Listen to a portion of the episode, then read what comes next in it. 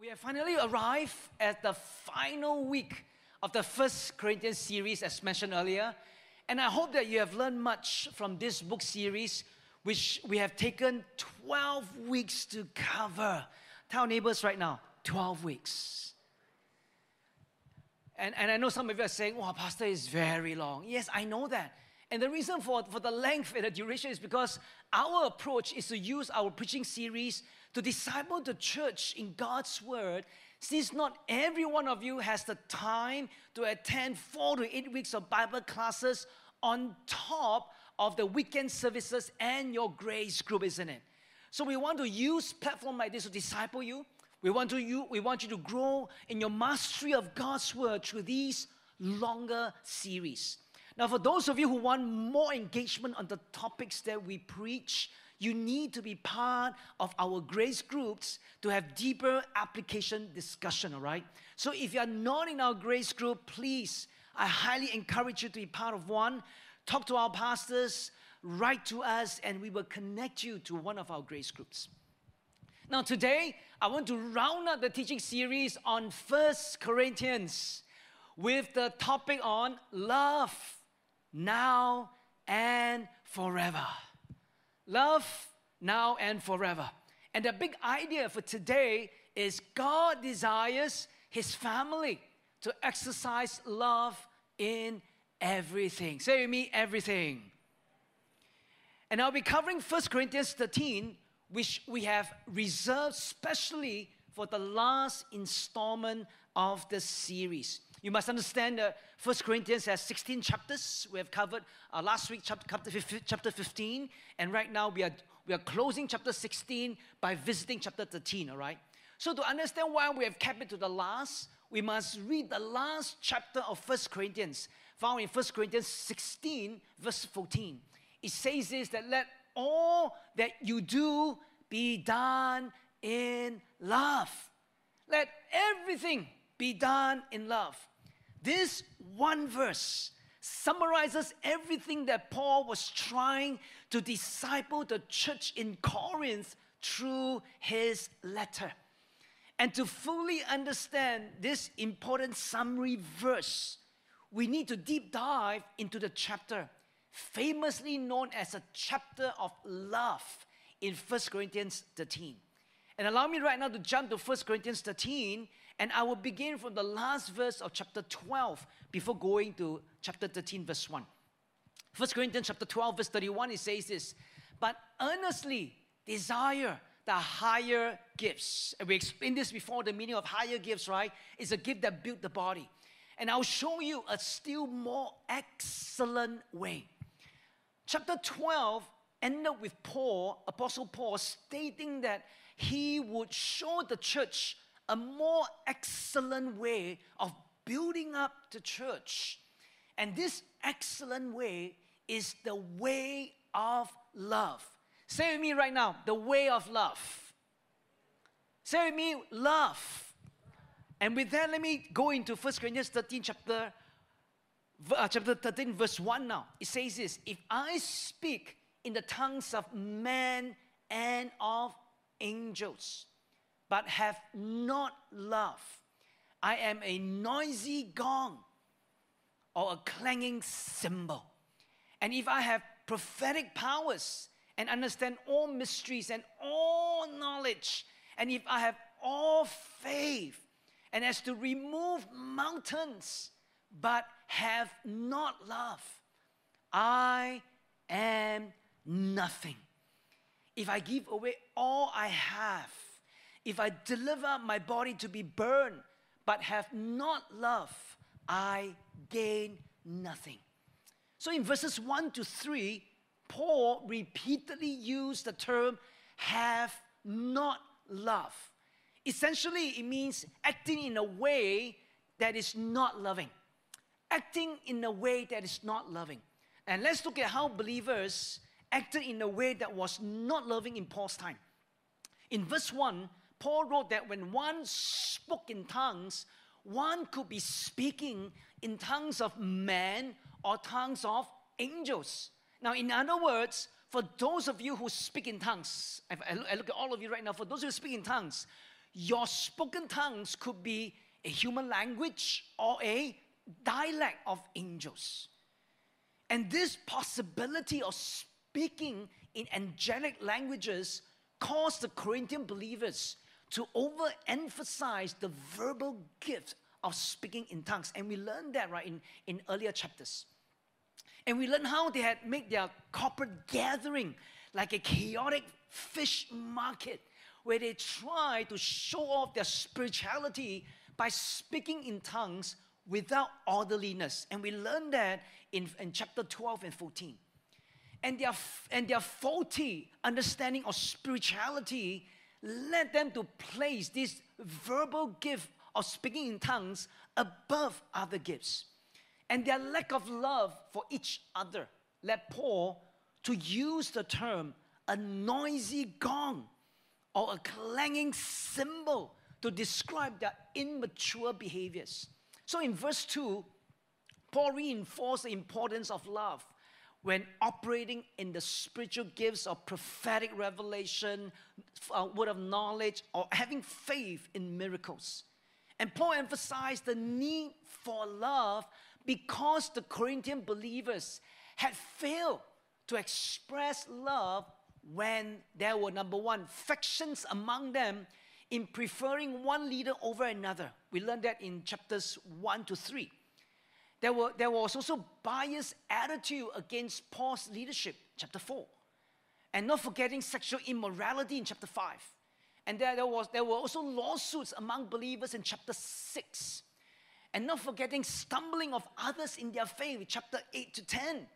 And of course, we learn the abuse of the poor at the communion table in chapter 11.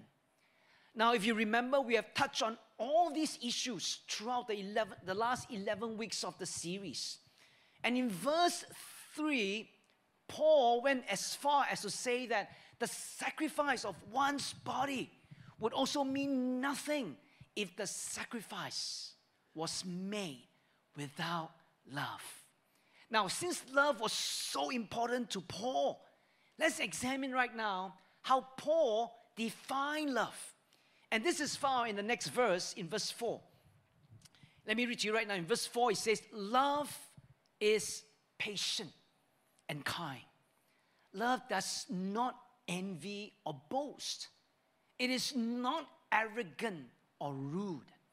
It does not insist on its own way. It is not irritable or resentful. It does not rejoice at wrongdoing, but rejoices with the truth. And he says here, love bears all things, believes all things, hopes all things, and endures all things.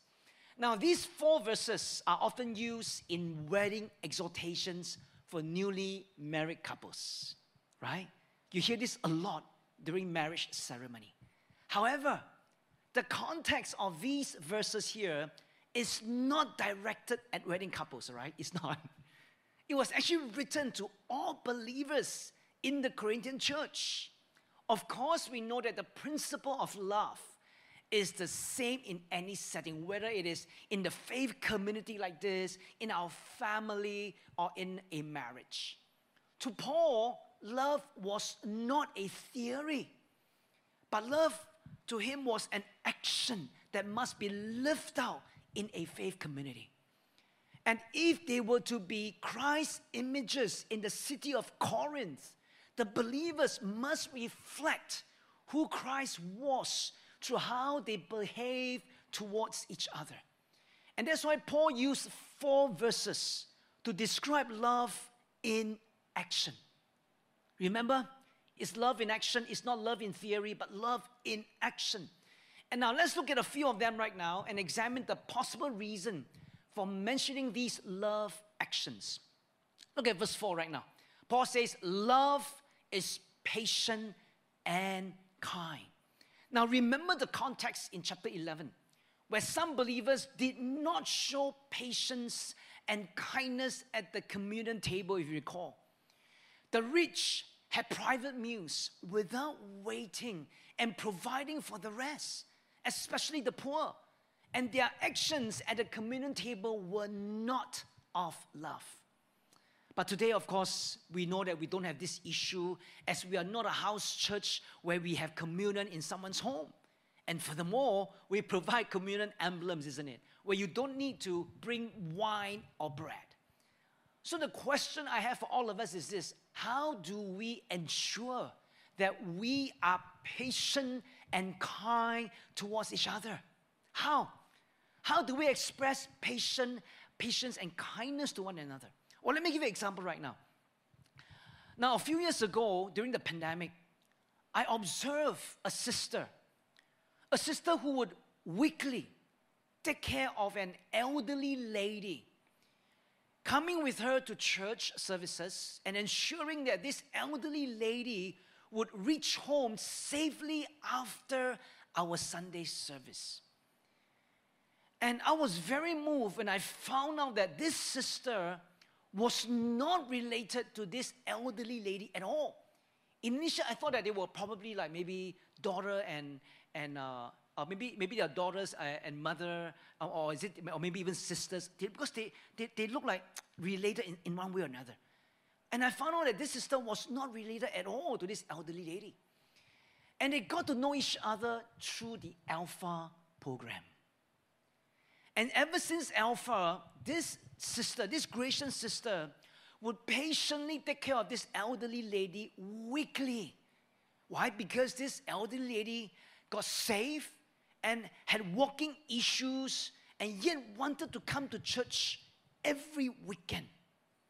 Though not related, this sister would express kindness in taking care of this new believer's spiritual and physical needs.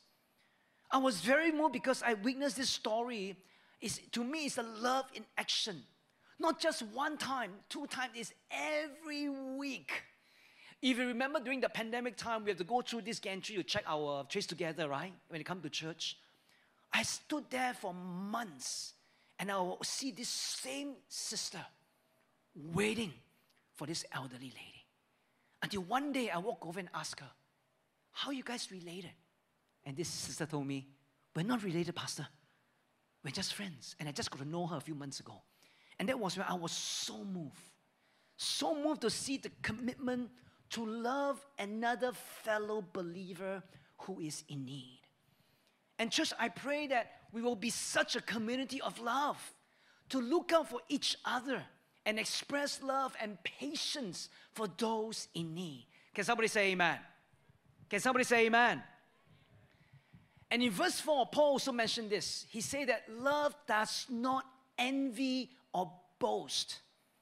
Now, the context here could be from chapter 12, where believers boasted about having the verbal gift of speaking in tongues and, com- and, and, they compete, competed with each other with, uh, for attention with this gift, isn't it?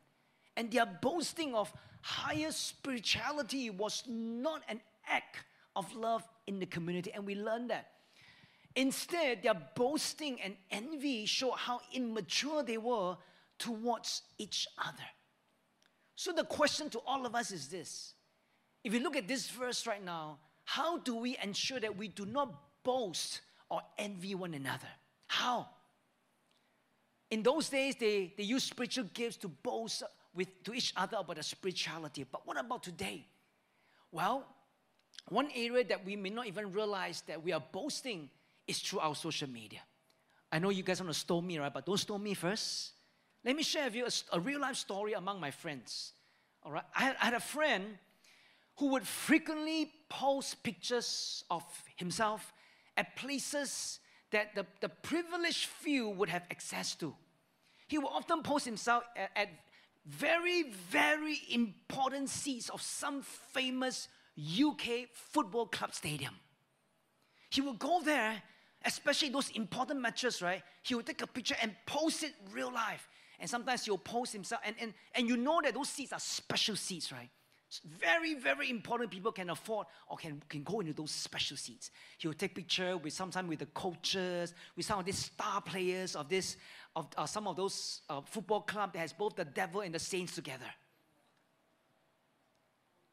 And he will also post pictures of being with famous international celebrities and, and politicians. And when you look at all his social media posts, right, you will notice that he never posts anybody else except with all these famous people. You will never see his family, you don't see his wife, you don't see his kids, nobody except all these famous celebrities. And social psychology will tell you that basically he was boasting of his connections and ability to enjoy all these special privileges. And in boasting about the privileged position, he caused many other friends in the network to be envious and dislike him. How do I know? Because every time when we go out for our, our class gathering, right? Well, you, you, can, you can hear not just rumors, but open unhappiness about this friend of ours. And so I learned through, through this unfortunate encounter among my friends about this boasting and envy. Because this friend of mine, in boasting about his privileged position, he caused many of my other friends to be very envious and, and they began to dislike him. And at some point, we went to step in and say, hey, cool it, guys, cool it. it. It's just him, it's just him, it's okay, just cool it, right? And it, I, I, was so surprised to see the, the kind of reaction against him. So I learned from this episode encounter, right, that a person who loves to boast is most likely very insecure. Because the boasting allows him to tell the whole world how good or how rich he is. And the end outcome is to boost his own self worth, isn't it? But, church, I want to submit to you that the reverse is also true. A person who envies others also have a self-worth issue, isn't it? Because out of lack and personal insecurity, one would envy others instead of staying contented. The person who boasts and the one who envies both have self worth issues that require our Lord Jesus to bring healing into their lives. And, church, as a faith community, let's not major in our insecurity but rather let's have love in action among us instead. Let's restrain from boasting and envying each other. For those of us who have the resources, let's use them to bless and help others. Amen. And for those of us who don't have many resources, let's learn to be content with what we have. So tell neighbor on your left and right, tell neighbor right now, accept one another. That's what we need to accept each other and to live without being envious, without boasting of what we have. Let me move on right now to the next one where Paul says this It is not arrogant in verse 5 or rude, it does not insist on its own way. Now, the word rude here can be translated as behave shamefully or to behave disgracefully. It is about behaving shamefully and yet insisting on one's rights, causing much grief and pain in the community. Now, how, how many of you here have seen people like that around you? How many of you? Who, are, who just insist their own ways and yet you know that shamefully and disgracefully they are wrong. Of course, the opposite of rude behavior is to show respect and honor to each other in the faith community without seeking one's rights all the time. And Paul continues in verse 5. Paul says this It is not irritable or resentful. Now, love is not irritable or resentful, which means that it is not easily angered. It will not keep a record of wrongs. That's what it means. Because when you're irritable and resentful, you are easily angered and you will remember every bad thing that's been done against you. And you must understand that such a person who is not irritable, who is not resentful, that person lives in forgiveness and does not hold a grudge against another person. And if you see someone constantly irritable and upset with many things around him, you will see a person carrying a lot of emotional wounds and baggage of the past. Let me say one more time. You look around you, if you see friends, people, it can even be family members who are constantly irritable and upset over many, many things, can be little, little things and trigger the person, you will likely see a person carrying a lot of emotional wounds and baggage of the past. Issues would easily trigger him because of wounds in, in his life, in his emotion that causes him to be constantly irritated and angry. And after a while, people will avoid this person because he or she is, is like a walking time bomb waiting for the next trigger to explode. And, church, as I speak right now, the Lord may be showing you areas and baggage in your life that cause you to be irritable and resentful. And yet, at the same time, as you hear what I share with you right now, you want to live out love as commanded in God's word.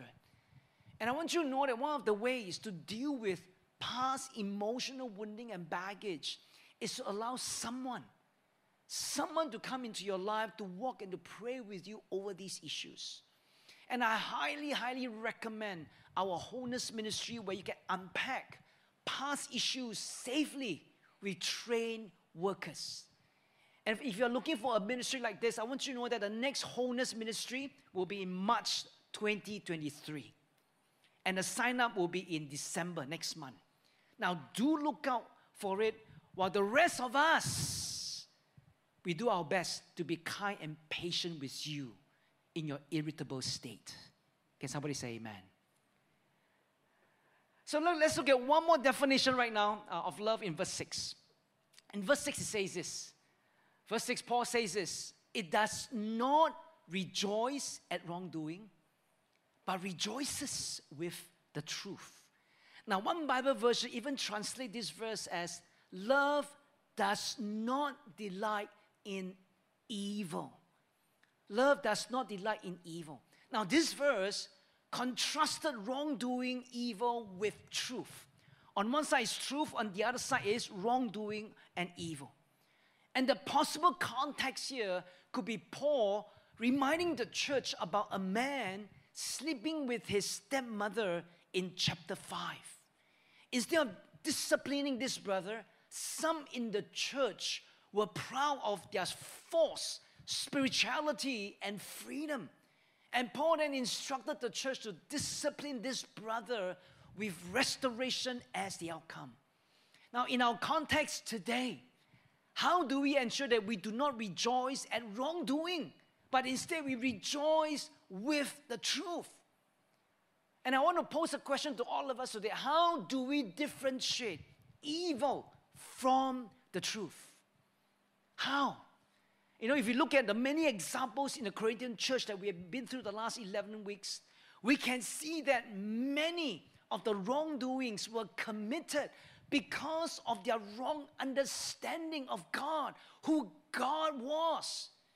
And it took Paul, who was authoritative in God's word, to refute the wrongdoings and to correct them with the truth.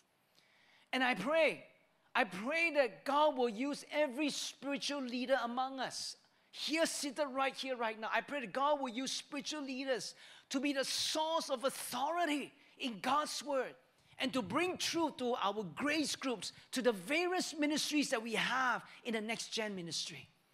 I pray that God will use you. God will use you to refute wrongdoings, refute evil, and bring truth in your situation. And especially when you hear of situation, hear of experiences that, that you know in your spirit is wrong, is evil, that God will use you. God will use you as his voice to bring up a correction. You see, the bottom line, the bottom line is that we need to know God's truth before we can refute and correct wrongdoings and evil with God's authority. And that's why we have we take so much time through our pulpit ministry and our Bible classes to teach God's word systematically. And I know that some of you are saying, oh, Pastor, our series are very long. Yes, I know that. It is long because we need to be systematic about it. We want to systematically help you understand exactly what God's word is so that when the wrongdoings appear, when evil surfaces, you can straightway sense in your heart and know from God's word that this is not good. And as you're discipled by God's word weekly here, you will grow deeper in your understanding of God's truth, enabling you to discern what is evil and what is truth.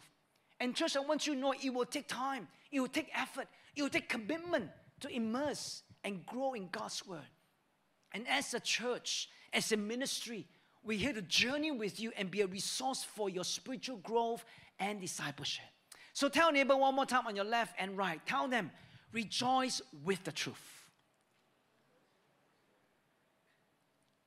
In verse 7, Paul then concluded the definition of love. Paul says this love bears all things, believe all things, hope all things, and endures all things. Now, to understand this verse, this last verse for the definition of love in verse 7, we must appreciate how ancient writers would write to reinforce the same concept. Now, in verse 7, if you look at it right now, there are four descriptions of love. The first and the fourth descriptions are to be paired together, and the second and the third descriptions are to be placed together. It, it will look something like this on the screen.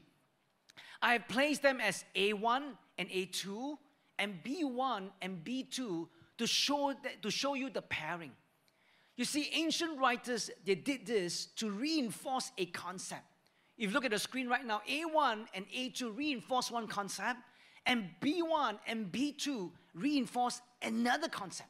So A1 and A2 tells us that we can bear and endure all relational challenges in the community through our love for each other. Tell neighbor right now, I can tahan you. Right? If you, if you don't know what mean tahan, tahan means is I can endure you. That's the meaning in, in A1 and A2, right? I can bear all things, I can endure things. That means I can tahan you. Now, B1 and B2 tells us that we can hope and believe in all things in the future, not now, in the future, because of Jesus Christ. It is, it is a belief and a hope of all things not in human, but in what Christ will do in his second coming. No matter how bad the situation is today and how evil the world has become, we have the hope in Christ that he is in absolute control. Can somebody say amen? So, with this, let me lead all of us together right now to read this important passage on the definition of love in action for our community. At the count of three, Let's read verse 4 to 7 together right now. One, two, three. Love is, love does not or boast. It is not or rude. It does not insist. It is not irritable. It does not. Love all things, believe all things, hopes all things endure all things. So, with the character of love explained right now, let's move to the last segment of chapter 13. Chapter 13, verse 8 to 13, it says this Love never fails or never ends. Love never ends. As for prophecy, they will pass away. As for tongues, they will cease. As for knowledge, it will pass away. For we know in part and we prophesy in part. But when the perfect comes, the partial will pass away. When I was a child, I spoke like a child. I thought like a child. I reasoned like a child. When I became a man, I gave up childish ways. For now we see in a mirror dimly, but then face to face. Now I know in part, then I shall know fully even as I have been fully known. Verses 8 to 10 tell us that spiritual gifts will eventually cease when Christ, the perfect one, returns. Yes, spiritual gifts will not be needed when we see Christ face to face again. So, Paul, Paul, Paul's point here is that no matter how powerful spiritual gifts are, they will cease when we are with Christ. Either when we return to Christ, when we, when we are promoted to glory, or when we see Christ in the second coming. So until then, we still need spiritual gifts to operate in the body, to exhort, to edify, and to comfort the body. However, there's something else that we that will last beyond Christ's return. It says in verse 13, so now faith, hope, and love abide. These three, but the greatest of this is is what? The greatest of this is love. Now, how many of you have ever wondered about this verse? What does this verse really mean? You see, Paul introduced two more attributes of faith and hope together with love. And why is love greater than faith and hope? And allow me to unpack and explain this right now. Now, remember that the context in the passage is about the return of Jesus Christ. So, Paul used a triad of faith, hope, and love to show their importance in the current age in the present age right now. So, to be a Christian, one needs to exercise faith, right? That's why faith is important. You must exercise faith to receive forgiveness and to accept Jesus Christ into your life. That's faith. And after you become a, a child of God, after you have exercised faith to accept Jesus into your life, you need to carry hope the hope of eternal life to be with Christ forever. So both faith and hope are what we are exercise, what we are doing and exercising right now in the current, in the present age. But, church, you must understand that there is no need for faith and hope when we see Christ face to face again. There's no more. There's no need for faith and hope because you're with Christ. You're living with Him. He's, he's with you. There's no need for faith and hope anymore. But you must understand that love continues from this present age to the coming age of Christ. Love is the greatest because it is needed right now in the current age, and it will be experienced in the coming age. Can somebody say amen? And that's why he says very clearly love continues from this age into the next. And that's why love is eternal. That's what the Bible says love never ends. Can somebody say amen? And let me summarize right now all that we have learned from the letter of First Corinthians. If you look at the entire book of First Corinthians and how we have reached this point with the emphasis of love, you will see the firstly, you can see very clearly that we can see very evidently that the body of Christ is not perfect. If you were to summarize all the 16 chapters together, you will see this very obviously. The church, the body of Christ, is not perfect. The body is not perfect because it is made of imperfect members. Can all the imperfect members of Grace Assembly please raise your hands? Hallelujah. About 90% of you. And church, you and I know, right? The church was perfect. The church was perfect until you and me came along. And Apostle Paul had to address immature behaviors, correct wrong doctrines, and rebuke sinful lifestyle in the Corinthian church. And all these were part of the discipleship process to help believers to become more like Jesus Christ. And I want you to know that please be mentally prepared that as we live in an increasingly complex and liberal world, we will have to address immature behaviors. We have to correct wrong teachings and even rebuke sinful lifestyle that go against God's word. So tell neighbor one more time. Tell neighbor, we are not perfect because of you.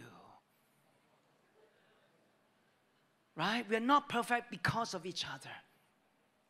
The second summary point that I can bring across is this that if you look at Corinthians, 1 Corinthians 1 to 16, you realize that we must grow in character and charismata. Character and charismata. Now, what is charismata? Charismata means grace gift. The gifts of the Holy Spirit is a grace gift. The Corinthian church, they were blessed with spiritual gifts, the charismata. And yet the members, they lack character. And it shows us that the gifts of the Spirit are solely based on God's grace and not on one's character and maturity. And one can operate in all the gifts of the Spirit and yet have character flaws. And that's why spiritual gifts are called grace gifts, because they are given to us solely based on God's grace. And we don't need to earn these gifts. You don't need to be super mature to have this gift. No. But God freely gives to that, gives them to us, gives to whoever earnestly seek for the, the, the spiritual gifts, the charismata. God does not wait for one to become perfect before giving spiritual gifts. So do not be surprised to hear of ministers who move powerfully in signs and wonders and yet found to have character issues in their lives. We have seen many well known ministers who have fallen in grace in the last few years. Their stories tell us that God uses imperfect vessels to build and to edify the body. So tell neighbor on your left and right one more time God uses imperfect people. And because of our imperfection, church, we must exercise love for each other. Love enables us to endure and to bear all things. And in the process of enduring and bearing all the shortfalls and weakness of each other, we grow in our character. And that's why love is so powerful. Love deepens our character and strengthens our spiritual gifts to serve each other better. And in closing, let me revisit Paul's exhortation to the church in the last chapter of 1 Corinthians 16 14, where Paul says this Let all that you do be done in love. Let everything that we do be done in love. Let's close in prayer. Lord Jesus, thank you. Thank you for showing us the importance of love from the letter of First Corinthians. And may Grace Assembly be a community where we will grow in character and charisma to be more like Jesus Christ. Hallelujah. With every head bowed, every eye closed, I believe that the Lord has spoken to some of us here to grow not just in the charisma, in the gifts of the Holy Spirit, but I believe God is also calling you to grow in both, both the gifts and also in character. God wants us to grow in the two C's the charismata and the character so that we can reflect the third C, Christ, in our life. And if you know that God wants you to grow in both the charismata and, the, and your character, we're all over this place right now. If you know God is speaking to you, not just to grow in spiritual gifts, but also in character, I want you to lift your hands all over this place. Say, God, and the Lord is speaking to you, grow in your character as well. If that's you, lift your hand all over this place right now. Thank you. Thank you. Thank you. That's right. Lift your hands to the Lord. Thank you. Thank you. You say, God, I hear your word today that I need to grow in my character as well. Not just to grow in the gifts of the Spirit, but also grow in areas that you're forming me. If that's you, lift your hands all over this place. That's why thank you. Thank you. Thank you. The next call is for those of us who want to see love in action in your community. I believe that God is speaking to some of you here to build love in your family. Because it's not a love in theory, it's not, it's not something good to have, but it's love in action. It's a must have. A love that allows you to bear and endure all things, no matter how difficult it may be, because of God's word, because of your love for your family. And you want this love in action to be deeply rooted in your family. If that's your desire, I want you to lift your hands all over this place right now. You say, God, that's my cry and my desire for my family. If that's lift your hands all over this place right now. That's why thank you, thank you, thank you. I could sense that God is speaking to some of you about your family, about, about your role in your family. And God wants you to be the one to bring love in action to your family. If that's you, lift your hands all over this place right now. That's why thank you. I see the hand, thank you.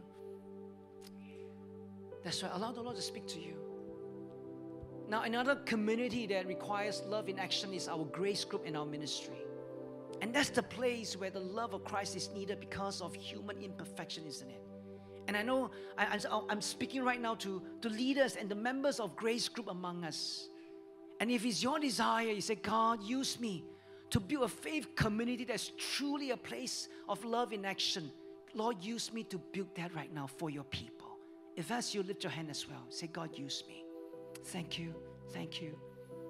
That's why God will use imperfect vessels like us to build for Him a community who will love and model His love to each other. If that's you, lift your hands quickly all over this place right now.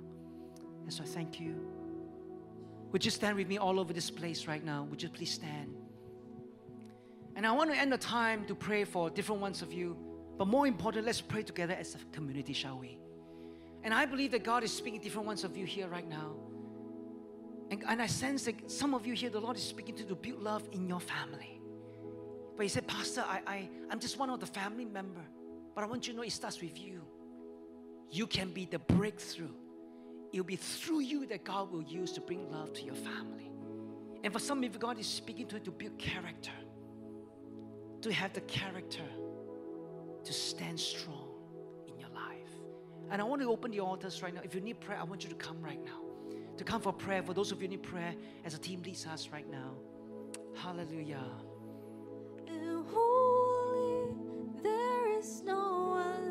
If you need prayer, you come right now because we to pray with you. You need prayer, you come quickly. The team, the pastors, the leaders, we want to pray for you and pray for breakthrough in your life to come. If you need breakthrough, you come. You need breakthrough in your family, breakthrough in relationship, you come quickly. Thank you, Lord.